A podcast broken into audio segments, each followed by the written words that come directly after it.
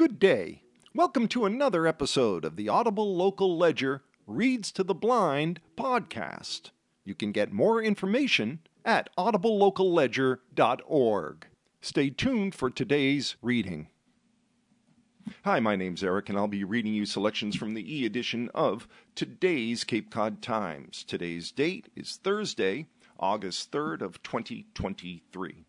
We'll start with the weather, as we always do when we're reading the Cape Cod Times. Today, across the Cape and Islands, you can expect some sun and it to be breezy in the afternoon. High of seventy-eight expected today. Low of uh, sixty-eight tonight in the overnight. It'll be cloudy. Tomorrow, expect some wet weather. Breezy and humid with showers and thunderstorms. High of eighty, low of sixty-eight. On Saturday, more of the humidity arrives with sun and some clouds, not necessarily wet, but pretty uncomfortable humidity-wise. High of eighty, low of sixty-five. On Sunday, we're looking for some sun. Yes, on Sunday it will be quite pleasant. High of eighty-one, low of sixty-five. And Monday looks to be much the same with some more humidity coming in to times of sun and clouds. High of eighty-one, low of seventy-two. Today the sun rose at five thirty-seven a m It will set at seven fifty-seven p m Today we'll have fourteen hours and twenty minutes of daylight. Moonrise will be at nine thirty-three p m and it will set at seven thirty-nine a m Now moving to the front of the paper, where the lottery results and of course the news are kept, and we read the lottery results because somebody asked for them. If there's something that you would like read to the blind or those who are print disabled, you can email us at info at audible local ledger dot org or call us at five oh eight, five three nine, two oh three oh and we'll consider reading it. And if you miss any of the information that we share in our readings, you can always go to audible local ledger dot org, and in the upper right corner is the Archive Readings tab. If you click on that, you'll find a week's worth of our newspaper readings to catch up on. You'll find a wide variety of periodicals and literature to enjoy, and you'll find shopping guides, which can help you with savings, which we air on Saturday and Sunday at twelve in the afternoon. Today's lottery results come from mass lottery dot com because the Cape Cod Times goes to press too early to be able to give you the latest results. So, for the numbers game of Wednesday, August second, in the midday drawing, the numbers were nine, six, zero, five. Yesterday's numbers game midday drawing, again, nine, six, zero, five. The evening drawing, last night's numbers game for Wednesday, August second, four, two, two, seven. Again, last night's number game results, four, two, two, seven. Powerball for Wednesday, August second, twenty-three, twenty-four, thirty-three, fifty-one, and sixty-four, with five, the bonus number. Our mass cash numbers for Wednesday, August second, seventeen, eighteen, twenty-eight, thirty, and thirty-two. Megabucks doubler for Wednesday, August second, two, three, twenty, twenty-three, thirty-nine, and forty-three, with seven, the S T doubler. And finally, Lucky for Life rounds out our lottery results for Wednesday, August second of twenty twenty-three. four, fifteen, thirty-one, thirty-nine, and forty-six, with fourteen, the bonus number. That concludes the lottery results. Good luck to all who play. Remember us if you win. Now, from the cover of today's Cape Cod Times, we always read the local news first. So, the local story is hot plates, holes in the wall, and now eviction. Questionable housing for residents and veterans at Sandwich Motel Housing by Rachel Devaney in Sandwich. John LaSanta, a U S Air Force veteran who lives in a one-room apartment at Liberty Lodge, finds it so difficult to move in and out of his narrow doorway in his wheelchair that he rarely leaves. I'd love to get outside with some of the others. I think to myself, I'd die for that, said LaSanto, who had his leg amputated in June of twenty twenty-one due to an illness. But I don't go anywhere. It's like my heart was taken out. LaSanto pays fifteen hundred dollars a month to live in one of the eighteen units at the former Country Acres Motel at one eighty-seven Route six A. The rent includes utilities. He's one of a handful of residents at the eight point one seven acre property who spoke to the Times recently about the former motel's declining conditions and the treatment of residents, who are mostly veterans. Carol Eklund, property manager at the motel, has been providing housing for veterans at the motel since property owner Mustafa Akawi bought the property, Eklund said. Akawi bought the property for nine hundred seventy-three thousand fifty dollars on April thirtieth of twenty twenty-one, according to town records. Hare Real Estate Trust was the previous owner and the property of the motel, according to the town. Akawi owns Hanush Jewelers in Falmouth and Hyannis, according to state records, and bought the motel as a limited liability company at Eklund's request, she said. At the time of the motel's purchase, Eklund said her vision was to create veterans housing. We weren't looking to make money, Eklund said in a phone interview. We just wanted to help the veterans. On Sunday, Eklund hand-delivered letters to residents informing them they'll need to vacate their units by September first. The property's to be used only as a motel at this time, and no stay can exceed thirty days. We are very sorry for this turn of events, reads a portion of the letter which was provided to the Times by Liberty Lodge resident Megan Puglio. So will veterans need to leave their units within thirty days? Brendan Breedis, the town building commissioner, said he met with Eklund on June eighth to discuss ongoing concerns and complaints the town received about Liberty Lodge. During that conversation, Breedis said he told Eklund the continuing use of the motel for non-transient residents violates the state building code and town protective zoning bylaws. Eklund told the Times she was confused about the zoning rules for transitional housing, which is why she never applied to change its use. I was wrong, and that was my mistake, said Eklund. To comply with town regulations, the complex must install a fire protection sprinkler system, according to Breedis. Estimating the cost at about two hundred thousand dollars, Eklund said she can't afford it. Akawi, she said, has already invested roughly three hundred thousand dollars into the property. I don't know where these people are going to go, and I feel bad for them because many of them need it badly, she said, of housing in general. But I'm seventy years old. I have my own problems at this point. Akawi didn't return requests from the Times for comment. A Times reporter called his cell phone, texted, and called both places of business on the Cape. Breedis said Eklund hasn't informed the town that she's shuttering Liberty Lodge. If that's her intent, he said he'll work with local veterans organizations to rehouse each Liberty Lodge resident. We're not going to create a homeless situation for all of these people, he said. It's against everything we stand for as a town and as human beings. Was Liberty Lodge supposed to be a nonprofit, asks the bold subheading. Puglio's mother, who didn't wish to be named, is a Gold Star wife and has lived in a small cottage on the property since April of twenty twenty-one.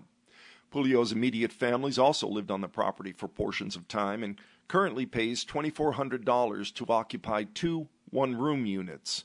Initially, said Puglio, she thought Liberty Lodge would be established as a nonprofit. A month ago, she found out that it's a for-profit corporation. She's been misrepresenting Liberty Lodge as a veterans charity, and she's been accepting monetary donations, said Puglio. Eklund denies accepting monetary donations, but Puglio forwarded messages to the Times that show Eklund referring to two monetary donations, one for fifty dollars, another for seventy-five dollars.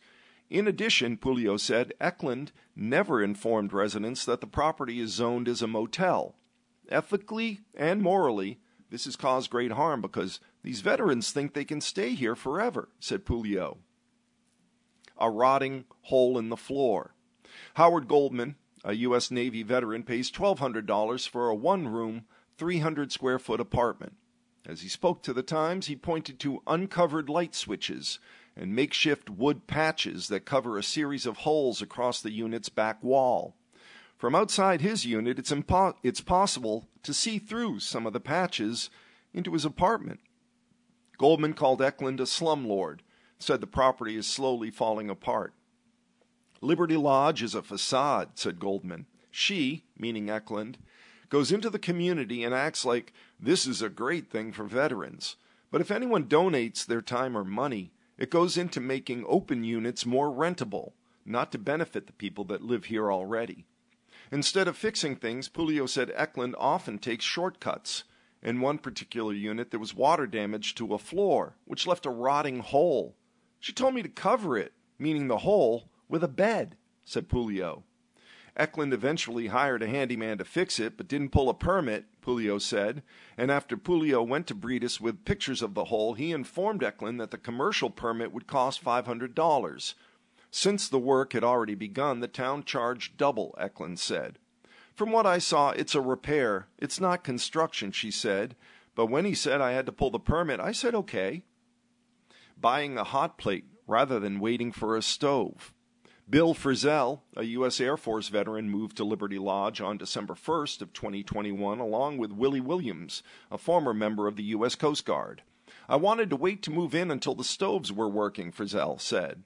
But Eklund told a Veterans Affairs advocate for Frizzell that if we didn't take the units, she was going to give them to someone else, said Frizzell. Frizzell bought a hot plate to cook on instead. Soon after, Housing Assistance Corporation, based in Hyannis, gave Frizzell with a hove, with a house, gave Frizzell a housing voucher, he said. But when it conducted an inspection, Frizzell's voucher was suspended because the stove didn't work.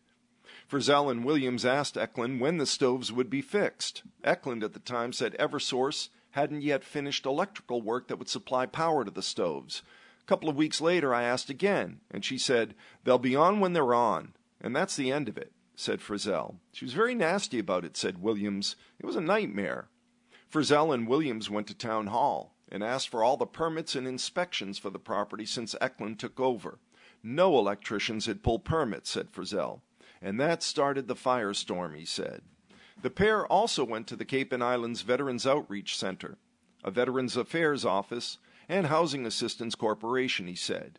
We notified everybody, and a lot of people turned a blind eye. A Times reporter was unable to confirm an electrical permit was pulled with the town. Frizzell said he stopped paying rent because of the non-working stove and because of a lack of communication with Eklund about costs associated with the unit.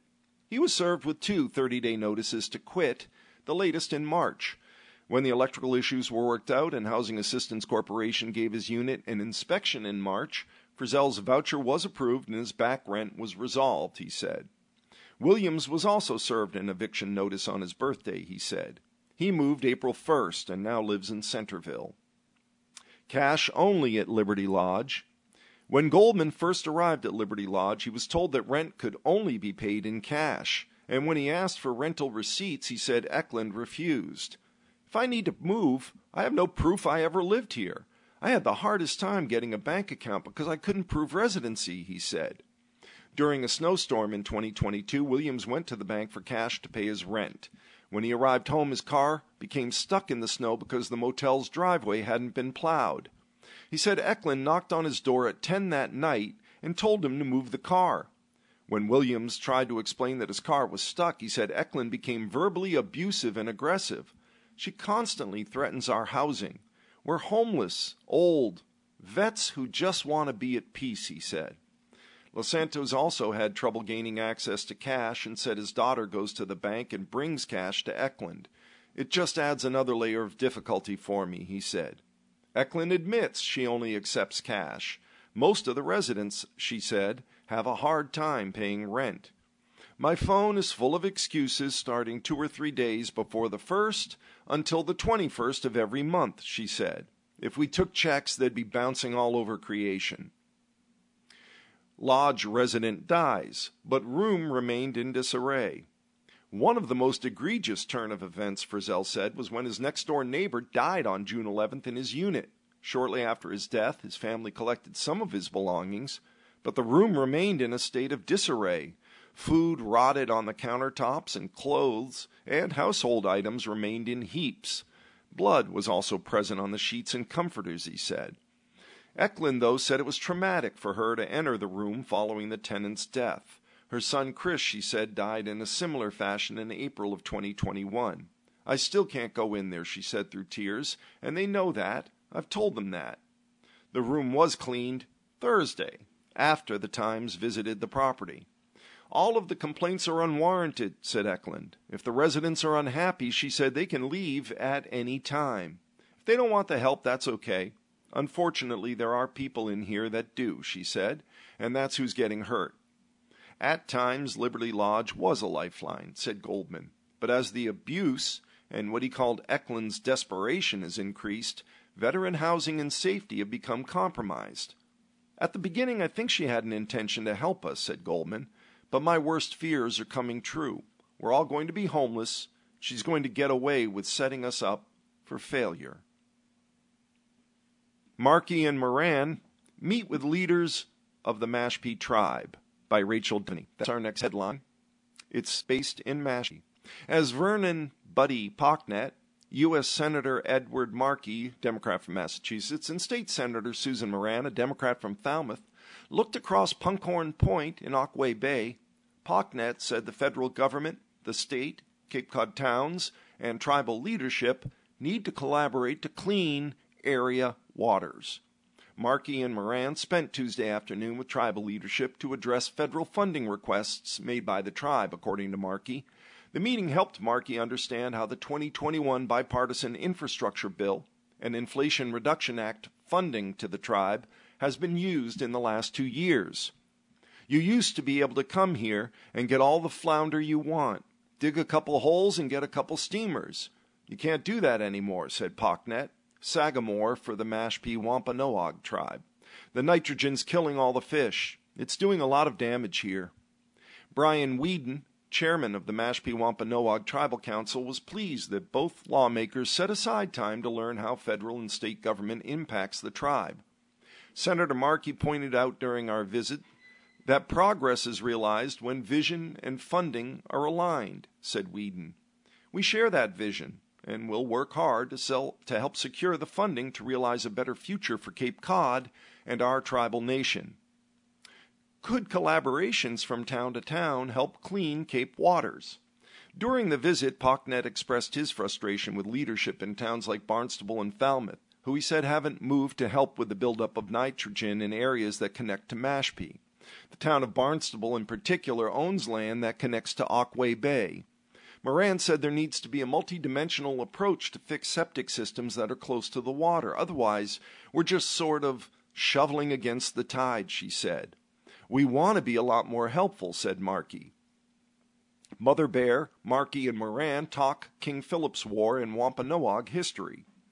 Markey and Moran also spent time with Anita Mother Bear Peters, a clan mother for the tribe. She took them on a tour of traditional winter wetu, which was built in twenty thirteen, and the Mashpee Wampanoag Indian Museum.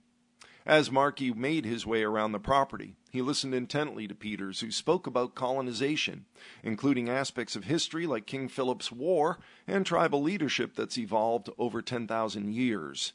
Peters also spoke about the sixty-nine Wampanoag tribes that existed when the Pilgrims landed. Each tribe had their own chief and medicine man at the time. For the whole nation, there was a supreme sachem, and all the tribes would have a say on who that leader would be, she said. Moran asked Peters how the tribe works to educate tribal youth on culture and tribal history. Peters said when she was growing up in Mashpee, only tribal members lived throughout the area. You were steeped in it, in that culture. You lived it every day, she said. And nowadays, we've branched out, but you got to keep your kids in the circle. The trio also viewed an eighteen seventy-seven map of Mashpee, and Peters spoke of the tribe's loss of land. She referred to a seventeen ninety deed which allotted sixty acres to all tribal members over age twenty-one. If tribal members were married, both husband and wife individually received sixty acres, she said. You could trade it with other tribal members, but you could never sell it to an outsider, she said. In eighteen sixty-nine, the state asked tribal members if they wanted to become an incorporated town. We voted no, she said, and they made us one anyway. Markey shared his first time visiting his family's home in Ireland. He said he could feel the energy of his ancestors and felt at home when his first cousin offered him tea and cake. In Malden, when I was a boy, my mother would send me out to the A and P to get vanilla cake and tea. I thought it, the tradition of tea and cake, came from the A and P in Malden, he said, but it actually came from that stone house in the farm in Ireland. For Markey, it was powerful to see the federal funding in action. Just being here, talking to tribal leaders, helped me to be better educated in terms of what additional resources are needed, he said. Pocknett said his time spent with the senators was a good conversation, but I want to see results. If more people realize what's happening to the water, maybe we can get some things done. Moving from the local into the regional, legislature budget includes extra fifty-eight million dollars for expanded regional transit by Walker Armstrong for the Cape Cod Times. In finalizing the fiscal twenty twenty-four state budget Monday, the legislature included one hundred fifty million dollars for funding for regional transit authorities across the state, including the Cape Cod Regional Transit Authority. State Senator Susan Moran, a Democrat from Falmouth who filed the bill to include the money, said the aim is to make public transit more accessible.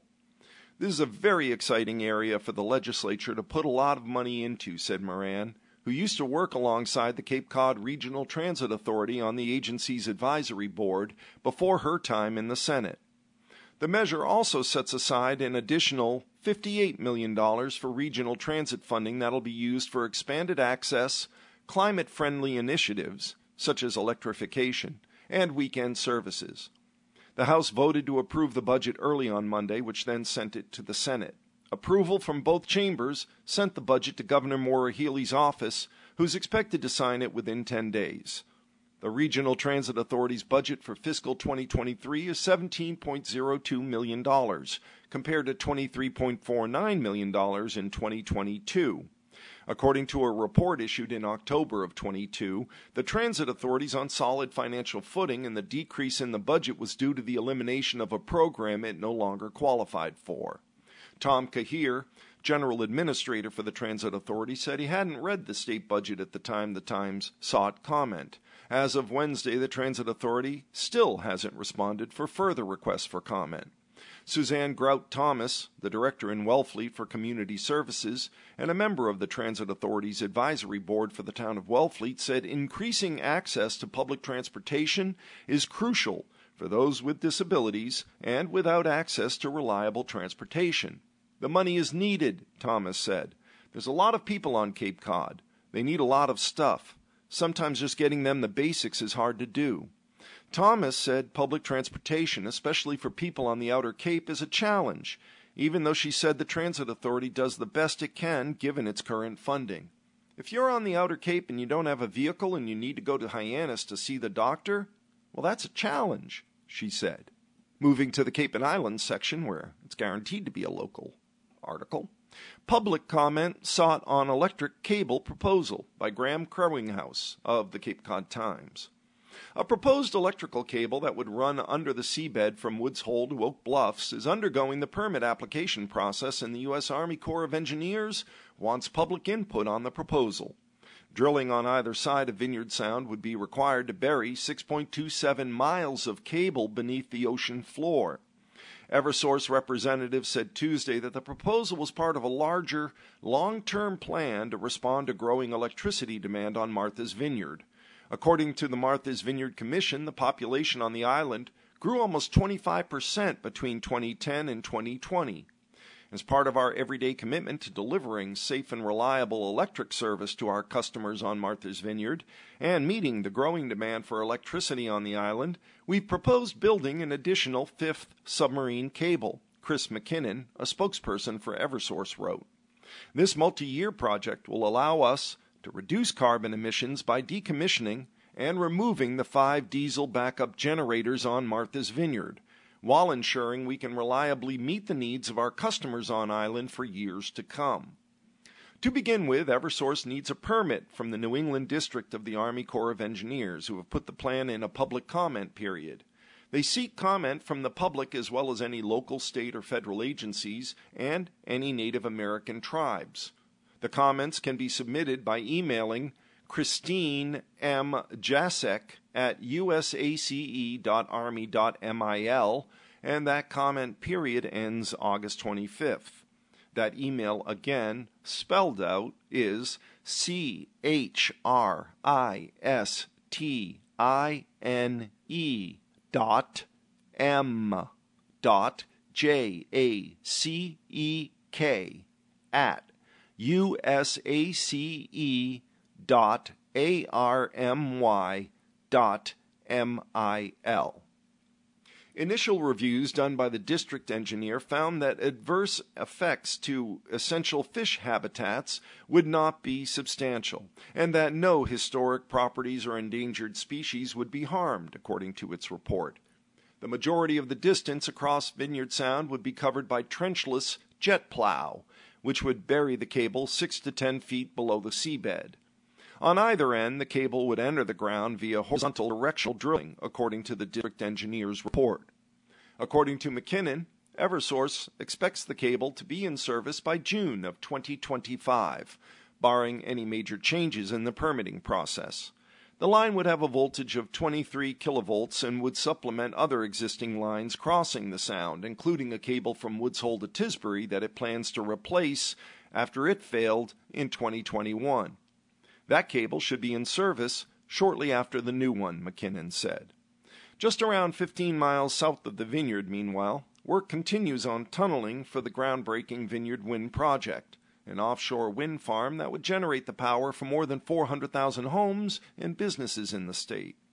The project includes a thirty-five mile tunnel to carry power from the wind farm to a substation in Centerville, from which it'll be sent out to the power grid. Moving into the national news, we've completed all of the local news, and it's a little early to move to the obituaries. Jury recommends death for synagogue gunman, by Peter Smith in Pittsburgh. The gunman who stormed a synagogue in the heart of Pittsburgh's Jewish community and killed eleven worshipers will be sentenced to death for perpetrating the deadliest anti-Semitic attack in U S history. Robert Bowers spewed hatred of Jews and espoused white supremacist beliefs online before methodically planning and carrying out the twenty eighteen massacre at the Tree of Life Synagogue, where members of three congregations had gathered for Sabbath worship and study. Bowers, a truck driver from suburban Baldwin, also wounded two worshipers and five responding police officers. The same federal jury that convicted the fifty-year-old Bowers on sixty-three criminal counts recommended Wednesday that he be put to death for an attack whose impacts continue to reverberate nearly five years later. A judge will formally impose the sentence later. The verdict came after a lengthy trial in which jurors heard in chilling detail how Bowers reloaded at least twice, stepped over the bloodied bodies of his victims to look for more people to shoot, and surrendered only when he ran out of ammunition. In the sentencing phase, grieving family members told the jury about the lives that Bowers took, a ninety-seven-year-old woman, and intellectually disabled brothers among them, and the unrelenting pain of their loss. Survivors testified about their own lasting pain, both physical and emotional. Through it all, Bowers showed little reaction to the proceeding that would decide his fate, typically looking down at papers or screens at the defense table. He even told a psychiatrist that he thought the trial was helping to spread his anti-Semitic message. It was the first federal death sentence imposed during the presidency of Joe Biden, whose twenty twenty campaign included a pledge to end capital punishment. Biden's Justice Department has placed a moratorium on federal ex- executions and has declined to authorize the death penalty in hundreds of new cases where it could apply. But federal prosecutors said death was the appropriate punishment for Bowers, citing the vulnerability of his mainly elderly victims and his hate-based targeting of a religious community. Most victims' families said Bowers should die for his crimes. Bowers' lawyers presented evidence of a horrific childhood marked by trauma and neglect. They also claimed Bowers had severe untreated mental illness. The prosecution denied mental illness had anything to do with it, saying Bowers knew exactly what he was doing when he violated the sanctity of a house of worship by opening fire on terrified congregants with an A R fifteen rifle and other weapons, shooting everyone he could find. Bowers blasted his way into Tree of Life on October twenty-seventh, twenty eighteen, and killed members of the Dor Hadash, New Light, and Tree of Life congregations, which shared the synagogue building. Killed were Joyce Feinberg, seventy-five, Richard Gottfried, sixty-five, Rose Mallinger, ninety-seven, Doctor Jerry Rabinowitz, sixty-six, brothers David Rosenthal, fifty-four, and Cecil Rosenthal, fifty-nine, Bernice Simon, eighty-four, and her husband Sylvan Simon, eighty-six, Dan Stein, seventy-one, Melvin Wax, eighty-seven, and Irving Younger, sixty-nine. And with that sad story, we will move into our obituaries and death notices that are listed in today's Cape Cod Times. Today's date is Thursday, August third of twenty twenty-three. And our first obituary is of Margaret McRae of Orleans, known as Peggy to all her family and friends, who passed on July thirtieth. Peggy was born December twenty-seventh, nineteen thirty-seven, in Hyannis. She graduated from Orleans High School and went to Cape Cod Secretarial School in Hyannis. Upon graduation, Peggy worked as a secretary at Snow's Hardware in Orleans, and she then went on to work at Cape Cod Sea Camps in Brewster for many years. She retired from Stop and Shop Market in Orleans and was an active member of Brewster Baptist Church and the Council on Aging in Orleans. She loved the beach. She lived on Linnell Landing in Brewster, and Peggy loved to spend time with her family trying out new restaurants with friends. Services will be held at Brewster Baptist Church August seventh at ten a.m. In lieu of flowers, the family requests donations be made to the American Cancer Society. The next obituary in the Cape Cod Times, dated August third, is of Joshua A. Nickerson, Junior Joshua Atkins Nickerson, a local businessman, community leader, and longtime resident of Cape Cod, passed peacefully after a short illness on the eleventh of July, twenty twenty-three, at the age of eighty-eight. He was born in Boston on April eighteenth, nineteen thirty-five. The family will hold a memorial to celebrate life at the Church of the Holy Spirit, two oh four Monument Road in Orleans, on August fourth from four p.m. to seven p.m. That's tomorrow. The program will commence at five p.m. The family kindly requests that in lieu of flowers, make a donation to the Nickerson Family Association, the Chatham Historical Society, or the Kelly Foundation. The next obituary is of Charles Henry Downey Senior of Canton, who passed on July twenty-ninth at the age of ninety-six. He was a sixty-three-year resident of the town and an only child, born in Boston in nineteen twenty-six. He was an accomplished student. He attended Boston Latin School, where he was at the top of the class, and he later graduated from Boston High School of Commerce. Due to difficult family circumstances, he was compelled to work during his time in high school, as he was the sole financial supporter for his widowed mother, Mary. At sixteen, he attended school during the day and would then drive to Hingham's Bethlehem Steel Shipyard for the four to twelve a.m. shift, where he was a ship fitter and lead welder. In spite of his young age, he quickly rose to a shift supervisory position, and at eighteen, he joined the Navy and served for the duration of World War Two. Thank you, Mister Downey, for your service. He served as an aviation metalsmith in Norman, Oklahoma, and was also stationed at Norfolk, Virginia Naval Base. He liked to say that the Japanese heard he was coming and surrounded, and surrendered, pardon me. After his discharge from the Navy, he began a distinguished career with Buckley and Scott, Wet and Oil Company, Incorporated, in the heating oil business, where he was an exceptional salesman. Throughout his career, he was active in oil industry matters. He served on legislative committees for the Massachusetts Oil Heat Council, the New England Fuel Institute, and the Heating Fuels Committee of the Petroleum Marketers Association of America, the P M A A. He was called to testify before Congress on important oil industry matters. In nineteen ninety-six, he was inducted into the inaugural class by N E F I as a Legend of Oil Heat. Charlie had a lifelong passion for the Boston Red Sox. He attended the nineteen forty-six World Series, and he also loved any sport his sons or grandchildren were involved in.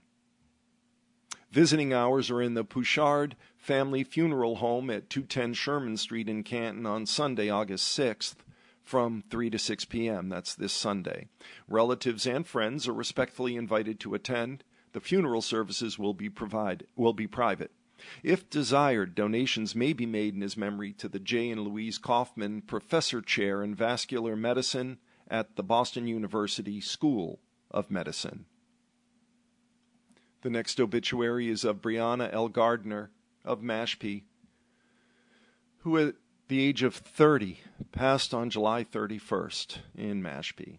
Brianna was a beacon of light and laughter in the lives of those who knew her. Visiting hours will be held Monday, August seventh from four to eight p.m. in the Booma Sargent Funeral Home, forty-two Congress Street in Milford. The next obituary in the Cape Cod Times, dated Thursday, August third, is of John Jack Lavin, Junior of Methuen, who at the age of seventy-four passed on July thirty-first. He was a longtime employee at the Bracken Company and McDevitt Trucks. He was renowned for his generosity with his family and friends and had a wonderful sense of humor. He loved the countless family gatherings. He was an avid Sox, Celtics, Pats, and Bruins fan. He loved being on Cape Cod, and he enjoyed lobstering off on the Merrimack River on the weekends and his card games. A visitation will be held this Saturday, August fifth, from eight thirty a.m. to nine thirty a.m. at Donbeal and Ames at two sixty Main Street in West Harwich. A funeral mass will be held Saturday, August fifth, at ten a.m. at Holy Trinity Church, two forty-six Main Street in West Harwich, and burial will follow at Island Pond Cemetery in Harwich. The next obituary is of Joan Ann Fairbanks Herrick Cauley of Sarasota, who passed on July twenty-ninth. Born January fourth, nineteen forty in Princeton, New Jersey, Joan attended kindergarten and first grade at Stony Brook School, followed by a few years in Springfield, Mass. At Tapley School, while she and her family cared for her paternal grandmother. In nineteen sixty-two, she met her future husband, Jerry Cauley, on a triple date in Miami, and they were married in Princeton, New Jersey, June twentieth of nineteen sixty-four, early in Jerry's U S. Air Force career. Her mother was a nurse and modeled compassionate care as a four-year-old Joan accompanied her on home health visits in their community. She interned while in high school at Cape Cod Hospital in Hyannis, and during Jerry's year in Vietnam, she worked as an E R nurse in both Princeton and Hyannis. She was an R N in various other healthcare settings and closed her professional life at Carl Clinic in Danville, Illinois, retiring in two thousand two. In addition to Jerry, her husband of fifty-nine years, Joan leaves many family and friends who will miss her dearly. A memorial service will be held August fifth at eleven a.m. at Saint John's United Methodist Church in Sarasota. In lieu of flowers, gifts in memory of Joan may be made to Tidewell Foundation, thirty-five fifty Tamiami Trail in Sarasota, Florida. Our final obituary in today's Cape Cod Times, dated Thursday, August third, is of Daniel John Kelly of West Barnstable, who at the age of fifty passed away August first. Danny was youngest of five children and looked forward to his visits from his nieces and his nephews. He leaves many loving aunts, uncles, and cousins. Danny was a true dog whisperer. He had an unending love for all dogs and would offer to nanny or house all family dogs. Danny looked forward to watching all sports, especially the Bruins, the Celtics, and the Red Sox in any P G A tournament. One of his true passions was keeping track of three businesses. Pina Sanitation would receive daily calls and updates on staffing, jobs, et cetera, along with U S A Demolition and Spanky's Clam Shack. We'll take it from here, Dan. You can rest easy. Visitation will be held tomorrow, Friday, August fourth, from five to eight p.m. at Our Lady of Victory Church, located at two thirty South Main Street in Centerville. The funeral mass will be held on Saturday, August fifth, this Saturday, at eleven a.m. at Our Lady of Victory, with burial to follow at Mosswood Cemetery in Katuit. In lieu of flowers, any donations can be made to the Chris Heron Project, Kidney Foundation, or the Boxer Rescue. And that concludes the obituaries memorials, and death notices listed in the Cape Cod Times for Thursday, August third of twenty twenty-three. We've completed all the local news, so we will move into the national world, national and world news. Trump indictment alleges fraud and deceit, by Mary Claire Jelonic, Brian Slodisco, and Meg Kennard of the Associated Press in Washington. The federal indictment of Donald Trump Tuesday marks the first time the former president's been formally held accountable for his efforts to overturn his twenty twenty election defeat, and it adds new details to what was already known about his actions and those of his key allies in the weeks leading up to the violent January sixth of twenty twenty-one insurrection. The newest charges, Trump's third criminal indictment this year, include conspiracy to defraud the United States government and conspiracy to obstruct an official proceeding, the congressional certification of Pre- President Joe Biden's victory. It describes how Trump repeatedly told supporters and others that he had won the election, despite knowing that was false, and how he tried to persuade state officials, his own vice president, and finally Congress to overturn the legitimate results, due to the dishonesty, fraud, and deceit by Trump and some of his closest allies, the indictment says. His supporters violently attacked the Capitol and halted the proceeding. In the attack, his supporters beat and injured police officers and broke through windows and doors, sending lawmakers running for their lives. Some takeaways from Tuesday's indictment. Trump knew. As Trump schemed to overturn the twenty twenty election, many of his aides and allies were under no illusion that Trump, a longtime provocateur, had actually won. Some aides directly refuted conspiracy theories stirred by Trump and his lawyer, former New York Mayor Rudy Giuliani. Others told him point blank he had lost. There's no world, there is no option in which you do not leave the White House on January twentieth. An unnamed deputy White House counsel told Trump, according to the indictment. Another wrote in an email, "I'll obviously hustle to help on all fronts, but it's tough to own any of this when it's all just a conspiracy S word." So it's a obscenity I cannot say over the air. "It's all just conspiracy stuff beamed down from the mothership." But Trump continued to tell prolific lies, the indictment says, about the outcome of the election, even after being warned of his false statements by top government officials, citing thousands of dead voters in Georgia, an overcount in Pennsylvania, and tens of thousands of non-citizen voters in Arizona. Those theories had been disputed by state and federal officials and even his own staff. Those claims were false. The defendant knew they were false, the indictment states. At the same time, Trump privately acknowledged his loss. After the chairman of the Joint Chiefs of Staff urged Trump to not take action on a national security issue, Trump agreed, according to the indictment. "Yeah, you're right. It's too late for us," Trump said during a meeting on January third of twenty twenty-one. "We're going to give that one to the next guy." All the while, he repeatedly tweeted and encouraged his supporters to come to Washington on January sixth. The indictment includes new details from former Vice President Mike Pence, who had fought efforts to answer questions about his role in presiding over the congressional certification. Prosecutors cite Pence's contemporaneous notes about his interactions with Trump as the former president tried to convince him to delay or reject the legitimate election results on January sixth. The indictment lists several conversations between Trump and Pence in those weeks, including some that were previously unknown. On December twenty-fifth, twenty twenty, Pence called Trump to wish him a Merry Christmas, prosecutors said, but Trump quickly turned the conversation to January sixth and his request that the vice president reject electoral votes that day. The vice president pushed back, telling Trump he didn't have the authority. In another of the calls on January first, Trump told Pence, "You're too honest," according to the indictment. Wow, I'll repeat that, folks. Trump told Pence, "You're too honest," according to the indictment. The indictment says that Trump redoubled his efforts even in the late night hours after his supporters attacked the Capitol. It lays out several attempts by Trump through his aides and co-conspirators to contact multiple senators and at least one House member just before the two chambers reconvened to finally certify Biden's win. At seven oh one p.m. that night, the indictment says, as Trump's allies were making calls, White House counsel Pat Cipollone called Trump to ask him to withdraw any objections and allow the certification. Trump refused, the indictment says.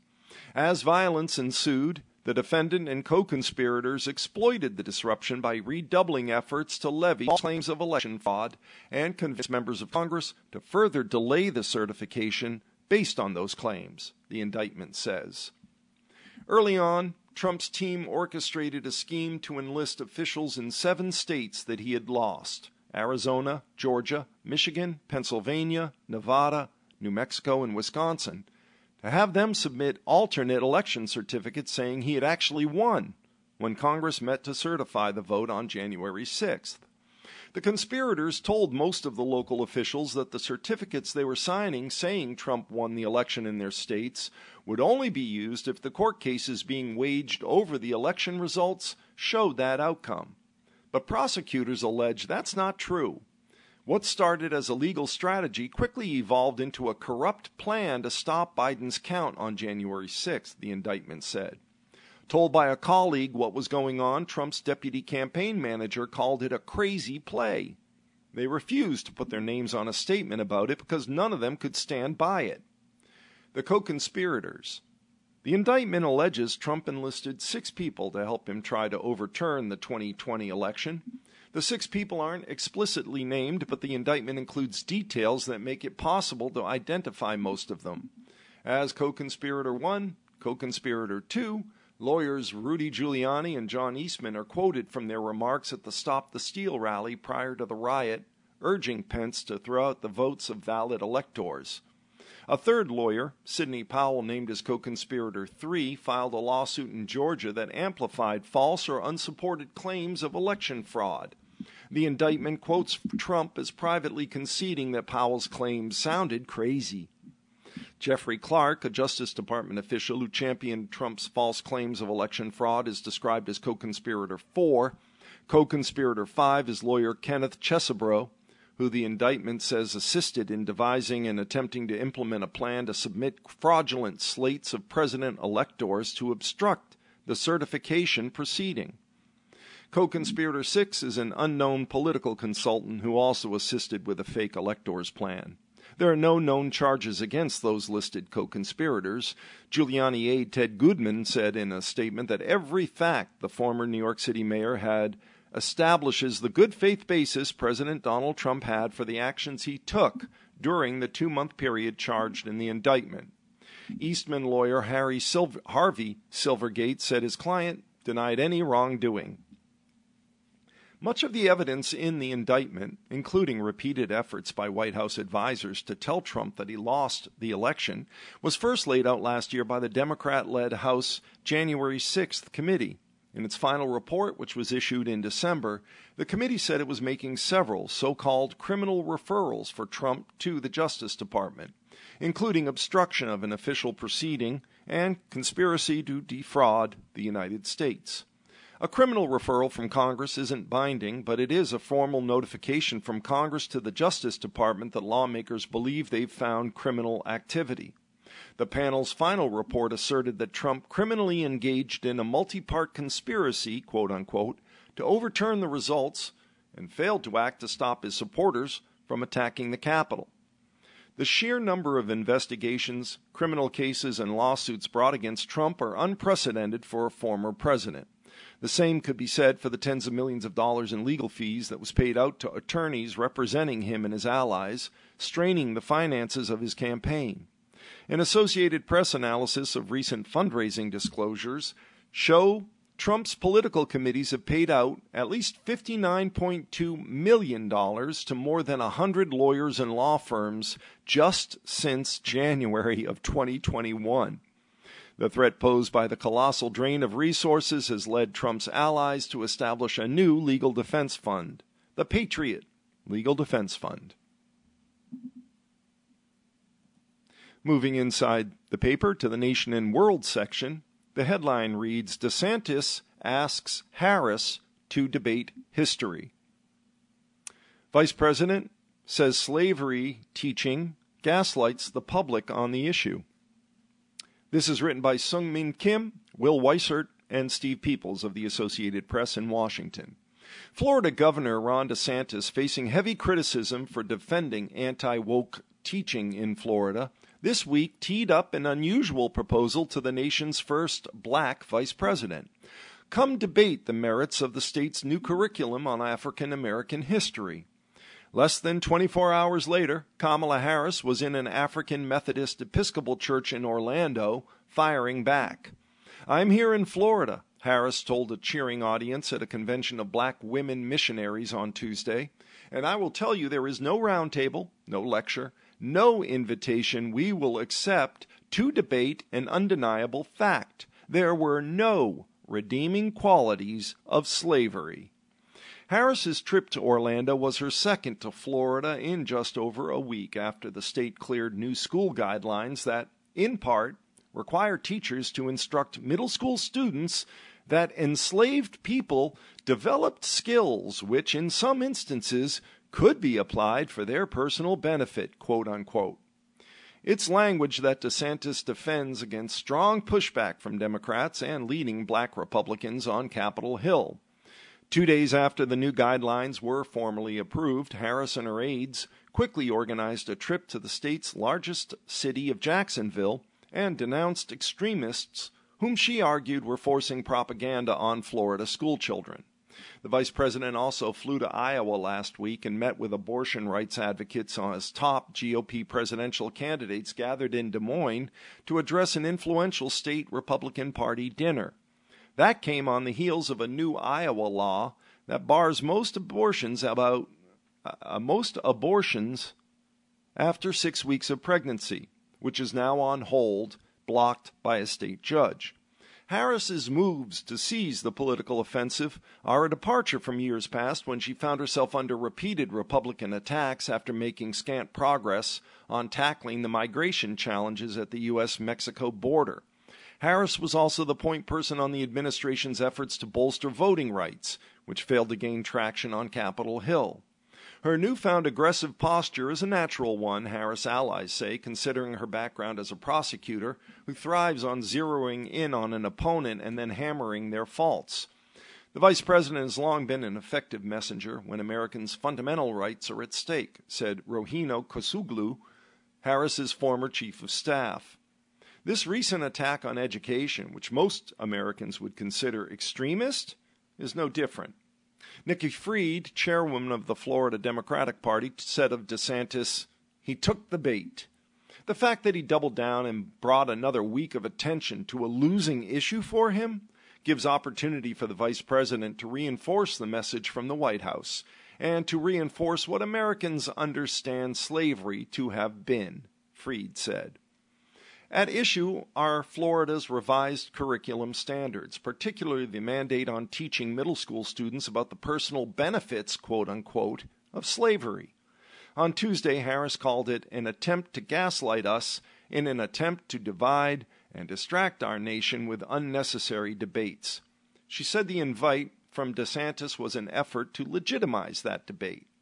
DeSantis has said his critics are intentionally misinterpreting the language and notes that among the people who worked on the new standards is William B. Allen, a black professor emeritus at Michigan State University who has defended the wording about slavery. Still, most of the black Republicans in Congress have come out against Florida's new black history curriculum, including South Carolina Senator Tim Scott, who's one of DeSantis' rivals for the G O P presidential nomination, and Representative Byron Donalds, a Republican from Florida, a former ally of the governor who's endorsed former President Donald Trump. Rather than backing down, the DeSantis campaign has gone on the attack against critics, including Donalds, whose conservative credentials they question. In his letter challenging Harris for a debate on the curriculum, DeSantis accused the vice president of trying to score cheap political points, and said Florida was unique in requiring this level of learning about such an important subject. Kamala Harris got on a jet at taxpayer expense and flew to Florida to lie about the African-American history standards, DeSantis told Fox's Brett Baer on Monday. You can't bend the knee to the left's lies.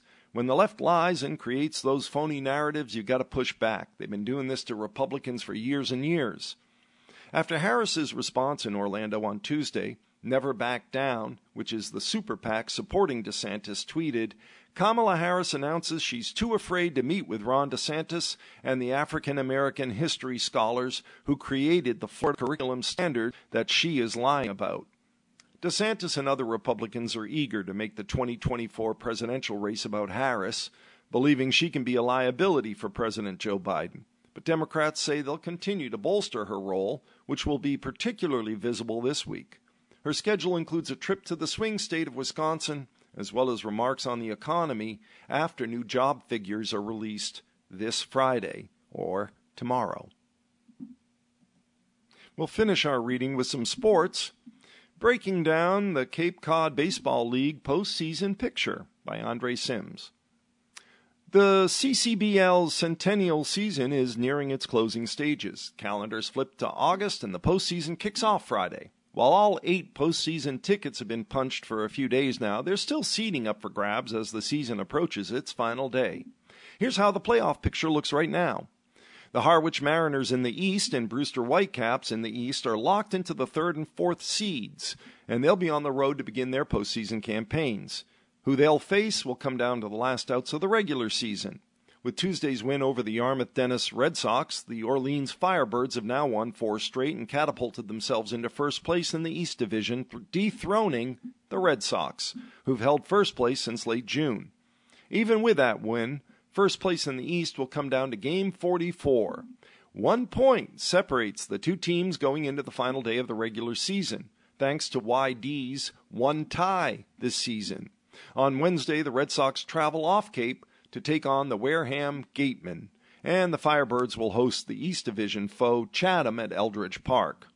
In the West Division, the Katuitt Kettleers have clinched the top spot and will also be awarded the twenty twenty-three President's Cup trophy as the team with the highest regular season point total.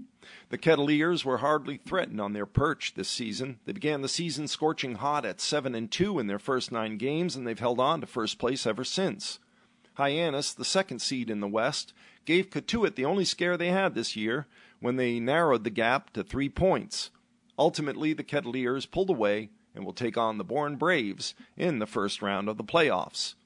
The Kettleers and the Braves will lock horns in the number one versus number four matchup, and that series will feature some of the premier individual talents in the league this season, both on the mound and at the plate. Cole Mathis and Cameron Hill have been studs for the Kettleers, and Derek Bender has been a force for the Bourne offense since his arrival. And with that, we have come to the end of our reading of today's Cape Cod Times, dated Thursday, August third of twenty twenty-three.